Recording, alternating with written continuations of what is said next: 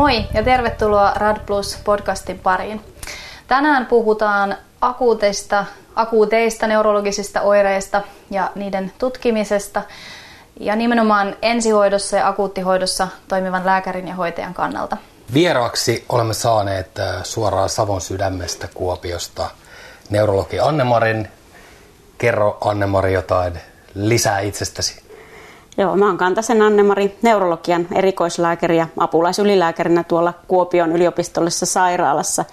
Ja mä oon ollut kaksikymmentä vuotta lääkäri, näkyy ehkä naamastakin jo, mut tota, ja mun, mun niin kun pääasiallinen homma siellä on olla äh, kyspäivystyksen akuuttineurologi.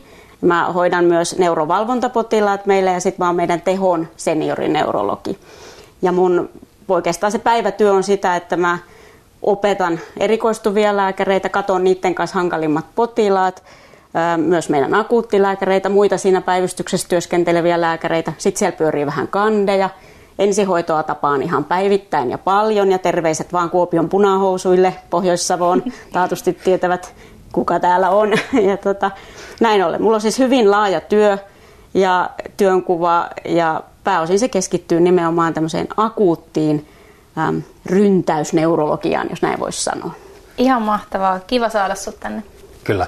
No miten nyt sitten niistä akuuteista neurologisista oireista, päänsäryt ja huimaukset on ainakin niitä aika yleisimpiä, niin miten nyt erottaa niistä ähm, ne pahat ei niin pahoista syistä, äh, ne joiden hoidolla on välittömin kiire, äh, eli just vaikka ne aivoverenvuodot ja tulpat eli stroukit? Joo, siitähän puhutaan paljon siitä karkeasta neurologisesta statuksesta ja se on semmoinen niin kuin neurologin inhokkisana se karkea. Mutta toisaalta sitten kun edustetaan tätä, tätä tota, akuuttia ja päivystysneurologiaa, niin se karkea siinä määritelmässä, että riittävä esimerkiksi, tota, niin se on ihan hyvä. Eli, eli on hyvä, hyvä osata tehdä A, sellainen neurologinen status, minkä itse osaa tulkita. Eli sellaisia asioita, mitä ei ymmärrä, niin ei pidä mennä tekemään, mitä hyötyä niistä on. Eli se neurologinen status ei ole sellainen koreografia, joka käydään läpi vähän niin kuin tanssiliikkeet. Ja sitten merkataan kaikki, että nyt tuli hyvä, vaan tuota, että ymmärtää sen, että, että mitä sieltä saatiin selville siitä potilaasta näillä tempuilla, mitä me tehtiin. Ongelmaa varmaan jonkun verran on, että, että tehdään jotain, mitä ei, ei osata tulkita. Että... Kyllä sitä on kaikissa ammattiryhmissä, voin luvata, ja myös meissä lääkäreissä, ja paljon. Eli, eli erilaisia ritirimpsuja niistä Unterbergin marssikokeista ja muista hienoista asioista siellä on, ilman että ehkä tiedetään, mistä on oikeasti kyse. Mutta jos multa kysytään, että mikä on riittävä neurologinen status silloin, kun me puhutaan akuutista potilaasta, ja esimerkiksi vaikka siellä kentällä, niin mun mielestä on tosi tärkeää tietää, onko se potilas tajuissaan, vai tajuton, vai jotakin ehkä siltä väliltä, eli tajunnan taso. Sitten mua kiinnostaa seuraavaksi, että puhuuko se potilas, pystyykö hän puhumaan, tuottamaan sanoja ja selkeitä lauseita. Ja onko se puheen motoriikka minkälaista, eli pystyykö hän artikuloimaan hyvin vai onko se semmoista puuroa. Sitten mua kiinnostaa, että pysyykö se ihminen pystyssä ja käveleekö se. Ja sitten vielä, että onko hemipareisia, eli onko jompikumpi puoli poissa pelistä. Kun tämä tilanne on hallinnassa, niin oikeastaan me tiedetään jo tosi paljon siitä potilaan voinnista. Musta tuntuu silloin, kun itse oli nuori erikoistuva, niin sitä osasi ulkoa semmoisen just rimpsun, minkä sitten just teki niin kuin ne tanssiliikkeet, sitten saneli sen siinä samassa järjestyksessä. Mutta onko mä oikein ymmärtänyt, kun nykyään ajattelee ehkä enemmän, että vaikka ei muistaisi kaikkia niitä Unterbergin marssikokeita ja muita, niin tärkeämpää olisi kirjata omin sanoin se, että miltä se tilanne näyttää, jos ei muista just näitä kaikkia tarkkoja termejäkään. Juuri näin, eli esimerkiksi semmoinen, että, että muistaaks, että mikä on afasian ja dysartrian ero, eli afasia ei löydä sanoja, ei saa tuotettuja, tuotettua sanoja peräkkäin, ja dysartria taas sitä aivorungon toiminnan ongelmaa, sitä puhe mökeltää, niin kuin mä oon joskus jossakin sanonut. Niin tota, jos ei niitä termejä muista, niin miksi käyttää niitä, jos se meneekin väärin, vaan kirjoittaa sinne, että potilas ei pysty tuottamaan puhetta, ei tule sanoa ja sanoo vain yhtä sanaa juu juu. Ja se kertoo mulle paljon enemmän kuin se, että on käyttänyt väärin termiä afasia mm. tai jättänyt käyttämättä. Tai että potilaan puhe on epäselvää, mökeltää niin kuin olisi humalassa. Siitäkin saa heti tiedon siitä, että nyt, nyt on dysartria. Ja mä voin päättää sen sitten, että se on näin. Kyllä.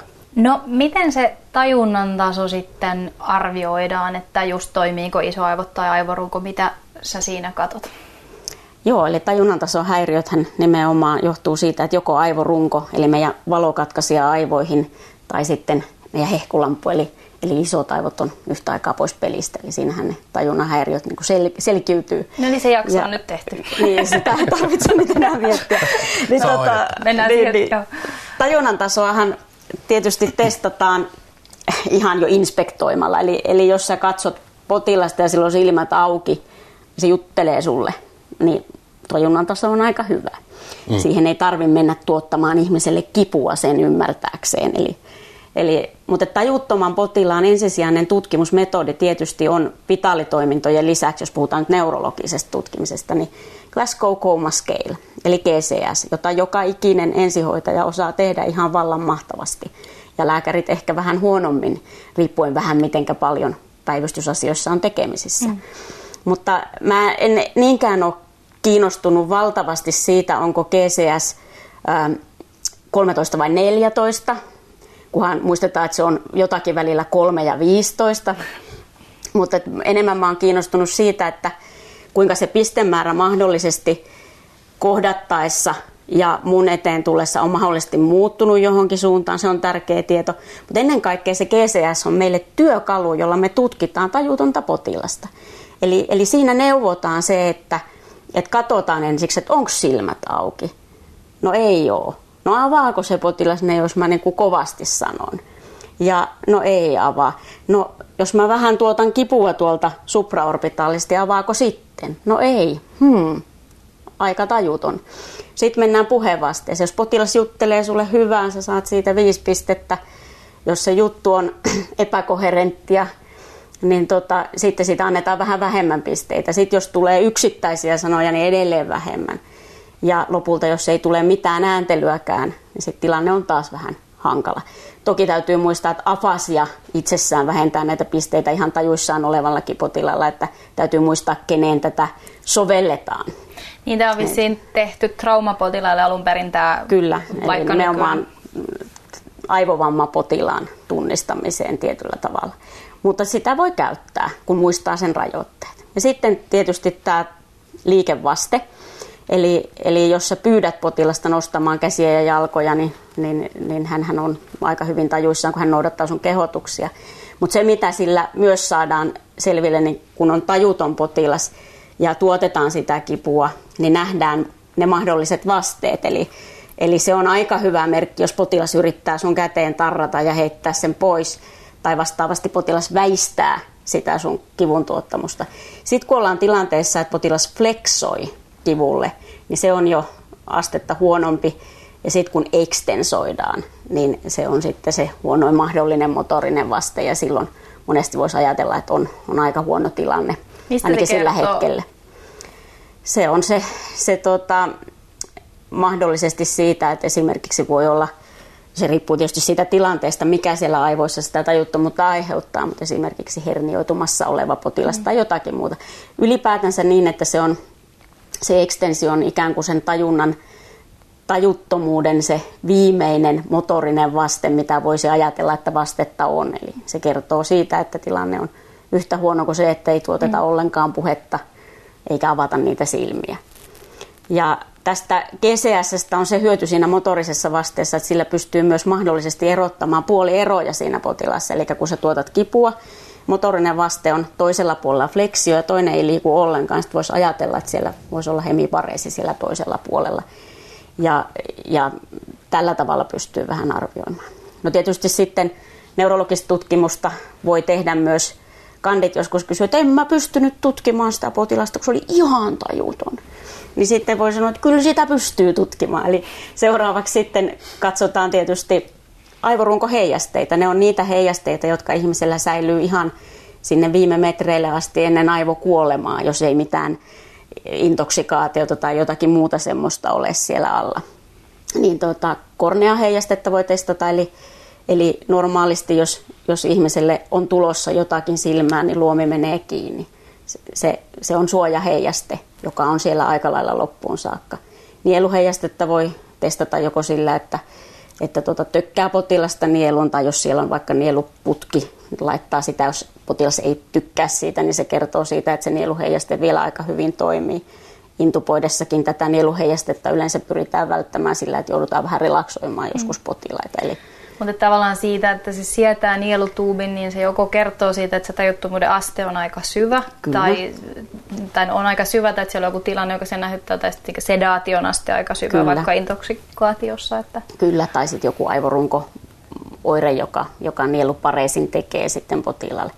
No sitten semmoinen, mitä monet ei ehkä ihan ole ajatellut, että tajunalta alentuneen potilaan raajavoimiakin voi testata niin, että että vuorotellen nostetaan niitä raajoja, kokeillaan, vivutetaan vähän, kosketaan siihen potilaaseen napakasti.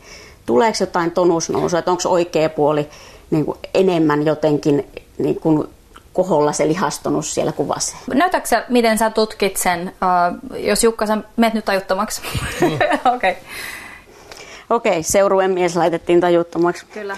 Tota, eli, eli, eli ihan siinä, että, että otetaan potilasta napakasti kädestä kiinni ja kokeillaan ja esimerkiksi näin vähän vivutetaan, katsotaan tuleeko siellä jotakin tonusta, jänteyttä vai onko se ihan lötköhalvaus. Mm. Toki täytyy taas olla potilas, joka ei ole sedatoitu.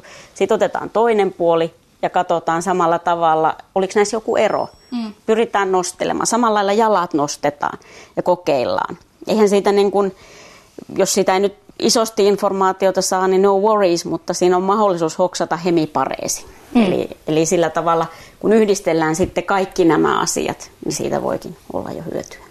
Mites tota, toi, toi kipuvaste, sanoitkin siitä jo, että, että supraorbitaalisesti ilmeisesti niin mm. tykkäät sen tutkia. Tässä varmaan varjoituu eri, eri tyylit, kyllä, mutta mä voisiko totta... antaa semmoisen ohjeen, yleisohjeen, miten sen? Joo, mun mielestä se supraorbitaalinen tapa tutkia sitä kipua on, on ensinnäkin luotettava, eli, eli se on sentraalista kipua. Ja, ja nimenomaan niin, että kun vielä kokeilette vaikka itseltänne tuolta, että missä se notch tuolla on, mistä se hermo menee. Ja eli painatte, niin kuin luuta, orbitan, niin, orbitan sitä reunaa pitkin. reunaa pitkin ja kokeilet, että siinä semmoinen pikkuinen notkelma on ja sitten siitä kolo. painetaan. painetaan. Ja tuota, sen tuntee, kun se on se kipeä kohta. Niin, se on juuri se kipeä kohta. Ja se on sellainen, että sillä sä pystyt saamaan semmoisen kipu, kipumäärän, että sen pitäisi sitten nimenomaan niin kuin keskushermostoajatuksella tehdä, tehdä se. Ja jos sä sitten testaat sitä jostakin muualta, niin se ei ole välttämättä niin onnistunutta.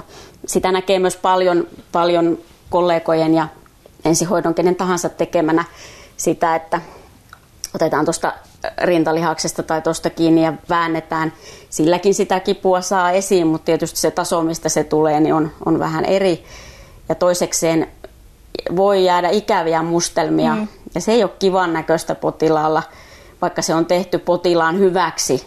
Mm. Mutta et varsinkin jos useita kertoja siitä on, on jouduttu, jouduttu painelemaan, niin se ei, se ei näytä hyvältä. Mm.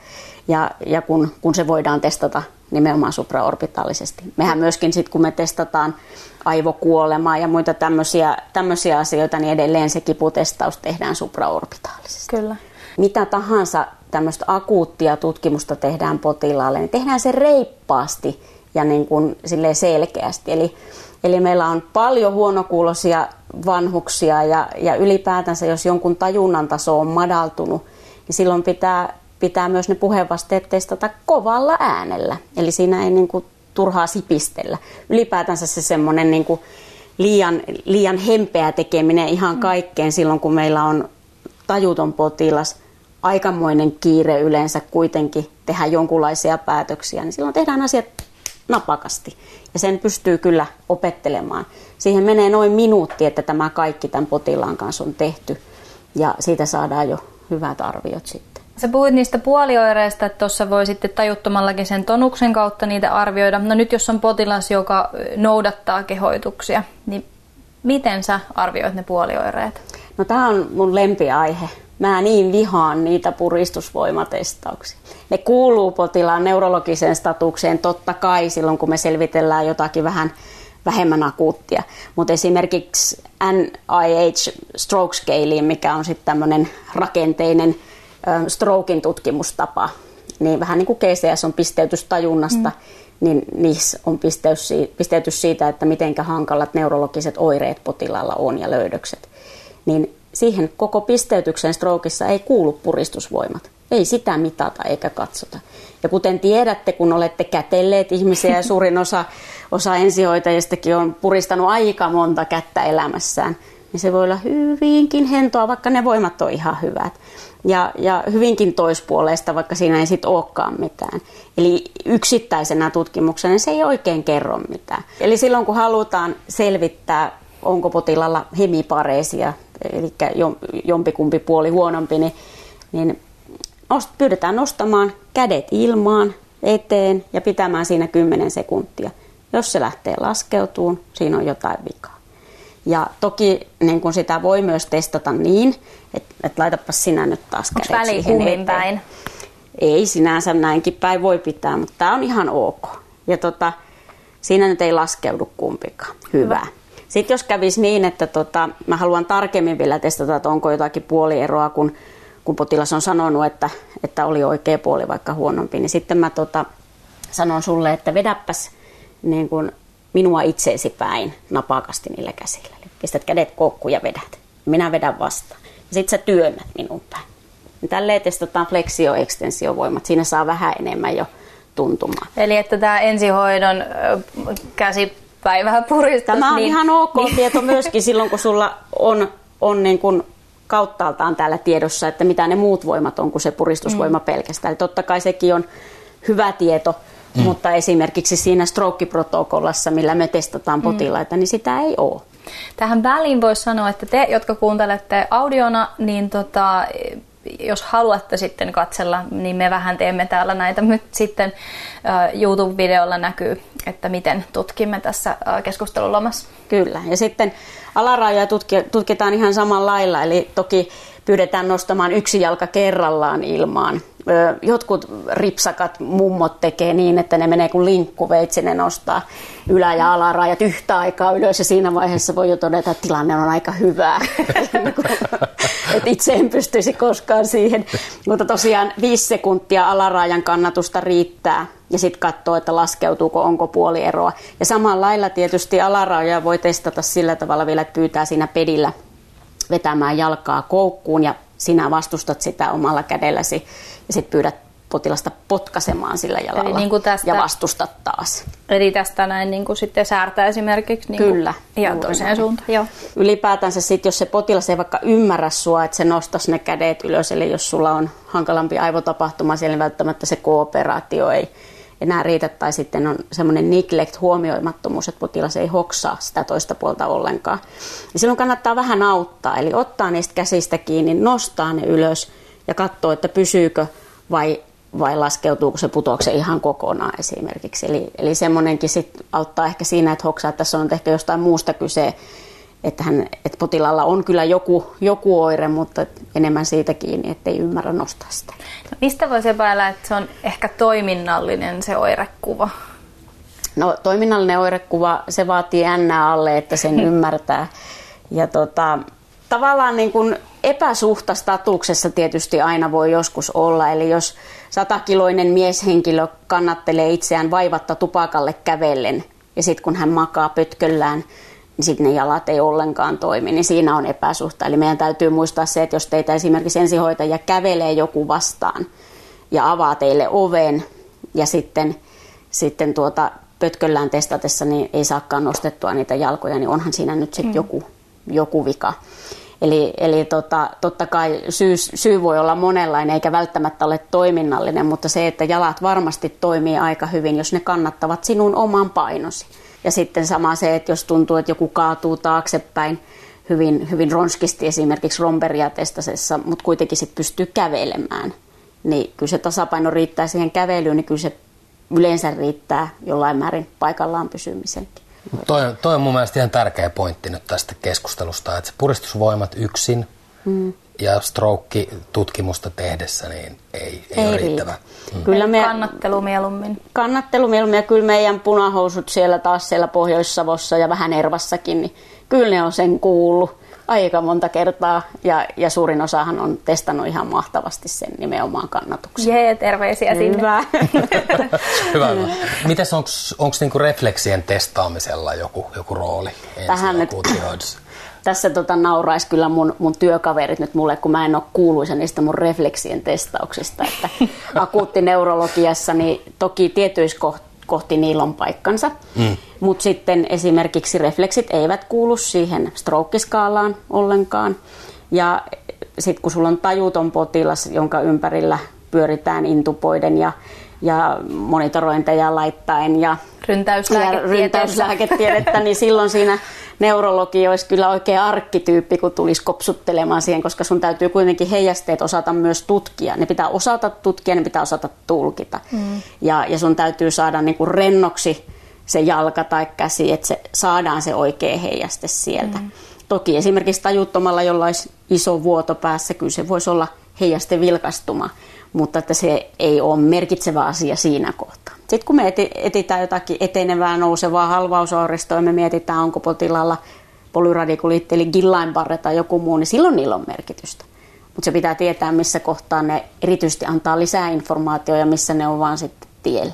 No ehkä ensihoidossa mä nyt vetäisin yhteen tästä, niin meidän ei tarvitse niin hirveästi ainakaan niistä jänneräflekseistä huolehtia, mutta ei. Päivystyksessä joskus voi olla sitten, että ei. Vähän sen voi miettiäkin. Babinskin, mistä, mistä joskus aina kysytään, että kannattaako meidän ruveta testaamaan Babinskia ensihoidossa, niin sitä saa kokeilla ja voi testata. Ja kun, se, tota, kun raapaset sitä jalkapohjaa ja jos se varvas nousee iloisesti ylös kohti nenää, niin se on semmoinen merkki, että Että jos, jos mulle sanoo kollega tai ensihoitaja, että Babinski oli positiivinen, niin mä suhtaudun siihen vakavasti ja mä mietin silloin, että jotain on tuolla tai ylärangassa vikana.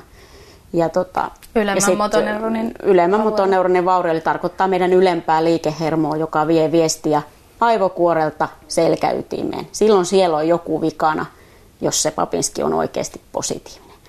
Ja kun sitä monta kertaa raapii, niin se voi vähän niin kuin, tietysti sit siinä... Siinä vähän niin kuin ns. Sammua, mutta tota, kokeilkaa ihmeessä, harjoitelkaa sitä ja, ja sitten jos se ei ollutkaan, niin mitäs sitten? Mm. Ei se haittaa. Mites pupillat? Niitähän tutkitaan. Voi paljon. Että lempiaiheen pupillat. Eli silloin kun ihminen on tajunaltaan alentunut, niin silloin sillä pupilloiden tutkimuksella on ihan oikeasti merkitystä ja silloin meitä kiinnostaa, jos jompikumpi puoli on laajempi. Ja, ja jos ne ei esimerkiksi reagoi valolle, tai että siinä on jotakin poikkeavaa. Ja erityisesti jos on, on niin kuin hemipareesi, tajunnan taso alenema, toinen pupilla lautanen, silmä katsoo vielä vähän alas ulos, ja luomi lupsottaa, sitten meillä on okulomotoriuspareesi, ja sitten meillä on herniaatiouhka. Silloin minullekin neurokeskuksen neurologina tulee mieleen, että voi kun olisi neurokirurgi lähellä. Että niin kuin mm. silloin on yleensä jotakin isoa siellä. Toki niin, että suurin osa pupillatestauksista ja kirjataan hirveästi, hirveästi katsotaan, hirveästi lähetetään aivan tajuissa olevia normaaleja virastoajalla olevia ihmisiä, joita huimaa. Ja sitten on mietitty, että onko pupilloissa jotakin. Ja, ja ne on monesti kyllä false alarm, että, että vain yksittäisissä tapauksissa sillä voi olla tämmöisenä Hornerin syndroomana merkitystä. Mm, mutta tota... Vaikka joku dissekaatio tai joku. No se niin nimenomaan aiheuttaa sen Hornerin, niin, ja, mutta että kaikilla ihmisillä ei ole dissekaatiot. Mm-hmm. Täytyy ajatella niin. Mutta tota, se mikä on nykyään, niin ihmisille tehdään tosi paljon silmäoperaatioita. Mitä iäkkäämpi potilas, sen todennäköisempää, että kaihi on operoitu tai joku muu juttu. Ja silloinhan ne on monesti vähän vinkeen näköisiä ne pupillat ja on deformia ja ei oikein reagoiko tuo nyt valolle vai ei. Niin semmoiset asiat täytyy muistaa aina, että on paljon, paljon sellaista, että se pupilla diagnostiikka on mahdotonta. Mm. Että ei, ei voi sanoa niistä mitään muuta kuin, että heti katsomaan, että onko silmä lääkäri käyty. Tämä olikin yksi meidän Insta-kysymyksistä, niin siihen tuli nyt hyvä vastaus. Kyllä.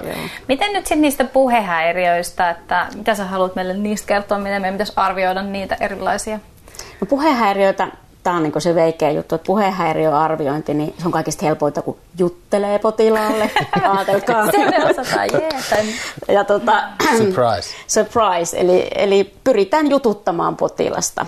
Ja se, esimerkiksi mä teen itse niin, oli se nyt potilas stroken takia siinä tai, tai ihan jonkun muun asian takia. Mä juttelen niitä näitä. Savossahan se on ihan tapanakin, että vähän small talkia siihen laitetaan.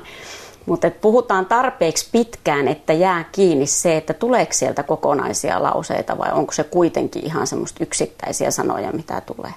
Eli jutellaan, kysytään, missä asuu, mitä kuuluu ja onko vaimoja, mitenkäs koirat ja, ja tämmöistä juttua. Niin sitten saadaan vähän ihminen kertomaan enemmän. Osa niistä ei niinku kerta kaikkiaan lähde siihen mukaan ja ihmettelee. Silloin voidaan tehdä sit sellainen, että näytetään esimerkiksi jotain kuvaa ja pyydetään kuvailemaan, että mitä siinä tapahtuu. Että saadaan sitä potilasta spontaanisti tuottaa puhetta.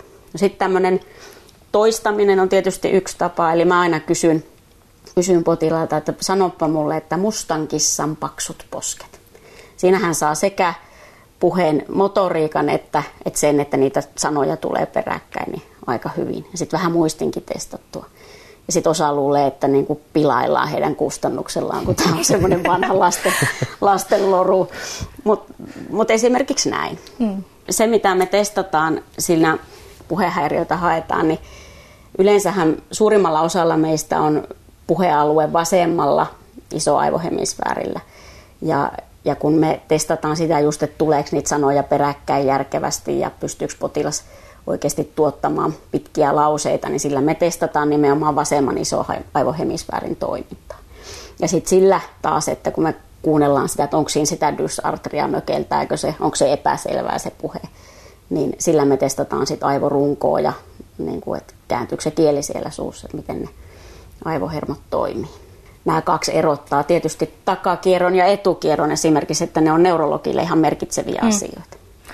Eli näissäkään nyt sitten jo ensihoitajan, välttämättä akuutti lääkärinkään, ei tarvitse muistaa tuota neuroanatomiaa, mutta ymmärtää vaan, että itse asiassa kun ne hyvin kirjaa et, ja kuvailee millaista se on, niin sillä mm. voi olla aika iso merkitys sitten, kun siinä arvioidaan sitä kokonaisuutta. Kyllä. Ja jos vaikka soittaa sitten neurologille ja kysyy mm. viisaammalta neuvoa, niin... Kyllä, että et tavallaan pitäisi niinku pyrkiä kuvailemaan sitä häiriötä ja sitä joutuu joskus tankkaamaan aika paljonkin. Ja se, että on kirjattu vaikka, että puhe on epäselvää, niin se näkyy olevan eri ihmisille eri merkityksellistä. Eli pitäisi pyrkiä avaamaan sitä esimerkiksi just niin, että puhuu kuin humalainen, että artikulaatio epäselvä. Jotenkin näin. Avataan sitä. Mites tämmöinen niinku hieno, hienomotoriikan tutkimus, D D K, S N K, Y M? Niin kuin en, ensihoidossa, näetkö sä niillä mitään paikkaa siinä? No se lähinnä, että silloin kun on se takakierron verenkiertohäiriöajatus siellä, sulla on pikkusen päänsärkyinen potilas, jolla on kiertohuimaus, jolla vähän se puhekin on mökeltää. No siinä on jo aika lailla faasti tullut siihen malliin, että olisi ehkä hyvä pistää tallapohjaa ja lähteä ajamaan. Hmm. Mutta että jos, jos esimerkiksi on jotain konsultoitavaa siitä ja kysytään, niin toki sä voit testata sorminenäänpää koetta, jos sä osaat sitä tulkita. Eli silloin kun se tekee ihan selkeätä niin kuin ongelmaa, ilman että siinä on isompaa voimaheikkoutta, jos sulla, ei, jos sulla on hemipareesi, niin eihän se nyt onnistu. Hmm. Ja esimerkiksi siinä stroke-skaalassa ei anneta pisteitä ataksiasta ollenkaan, jos sulla on selvä voimaheikkous, eli sitä tulkitaan, että se ei ole siellä silloin. Mut et, ja sama sitten kantapääpolvikoe, joka on siis jalkojen sorminenäänpääkoe, eli kantapäätä polveen, niin kyllähän siitä, jos se loogisesti tulee, niin jotakin arvoa voi saada, mutta ei se tavallaan ensihoidossa tehtynä sinänsä potilaan hoitoa isosti ratkaise, vaan kyllähän ne muut asiat siinä ratkaisee. Mutta se on yksi tapa ajatella, että voisiko se olla pikkuaivotyyppinen asia. Ehkä sit, mä näkisin, että se voi joskus tulla, jos sen osaa just tehdä. Mm. Se on tietysti, no ehkä toivoisin, että se mm. sorminenäänpää ja kantapolvika on mm. semmoinen, mikä hoitotason ensihoitajan kyllä os, tulisikin osata tehdä. Mutta sillä voisi ehkä olla merkitystä, kun mietitään kuljettamatta jättämistä, mm. niin semmoisissa tilanteissa mm. sitten tavallaan, jos halutaan, niin kuin, et, et, et, niin päin, että et jos löydös vaikuttaa normaalilta ja kaikki muutkin, niin sitten voidaan tietyissä mm. tilanteissa ehkä harkita. Mutta varmaan jos on jo päättänyt, että vie sen sairaalaan, mm. niin siinä vaiheessa sillä ei ehkä ole niin, niin, kyllä. niin no, väliä. Että... Se on oikeastaan, niin kuin, niin kuin sä sanoit nyt just, että toi oli hyvä lause. Jos on jo päättänyt, että vie, mm. niin silloin on yleensä aivan turha kysellä mitään. vaan silloin ajetaan, koska niin kuin, mm. et, et se just, että, että tavallaan niin kuin sitä keskustelua, mitä käydään, kun ollaan kuitenkin jo tulossa mm. ja on ajateltu jo viedä, niin sitten se on vähän kaikkien ajankäytön osalta turhaa. Mm. Ja varsinkin se seitsemän nolla kuusi, eli mm. liuotuskandidaattiepäilyt, niin niissä on kiire. Mm. Niin, jos sä oot jo todennut, että siellä on selkeä hemioire ja aikaikkunat mm. ja muut sopii niin, ja vitaalit oot kattonut, että ei tarvitse tehdä mitään, niin mm. nastalautaan te osaatte sen oikeasti ensihoitajat varmaan paljon paremminkin kuin lääkäriyksikkö, joka tulee sinne hidastelemaan toimintaa. Joo, mä en usko, että neurologi tulee niinku huut, huutamaan, että miksei sormini enää päällä. Ei, kyllä mä oon enemmän sitä mieltä, että esimerkiksi kun mä nyt näitä meidän nuorisoa koutsaan paljon, niin alkuun ihmiset näkee hirveästi ataksiaa joka paikassa. Ja sitten mä oon sieltä kotisohvalta puhelimen sanonut, että ei siellä ole. Ja sitten toinen sanoo, mutta kun minä näin, että menee uudestaan.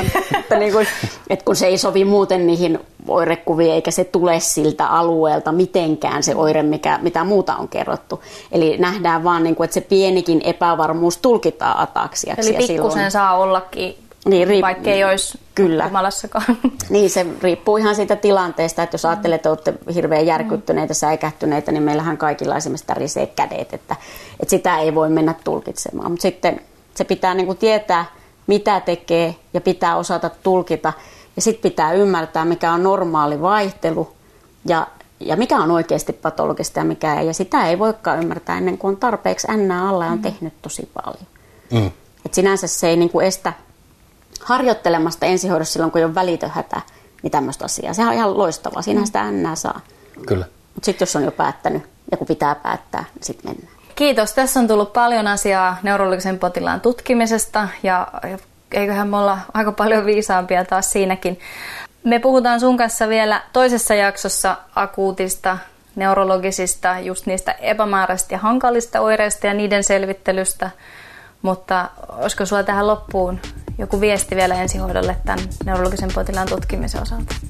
On mun semmoinen viesti, että keep up the good work ja hyvää työtä teette tähänkin asti. Tehkää sellaisia statuksia, jotka osaatte tulkita ja kirjatkaa ne mahdollisimman hyvin, vaikka omin sanoin. Hyvä. Kiitos. Hyvä, kiitos.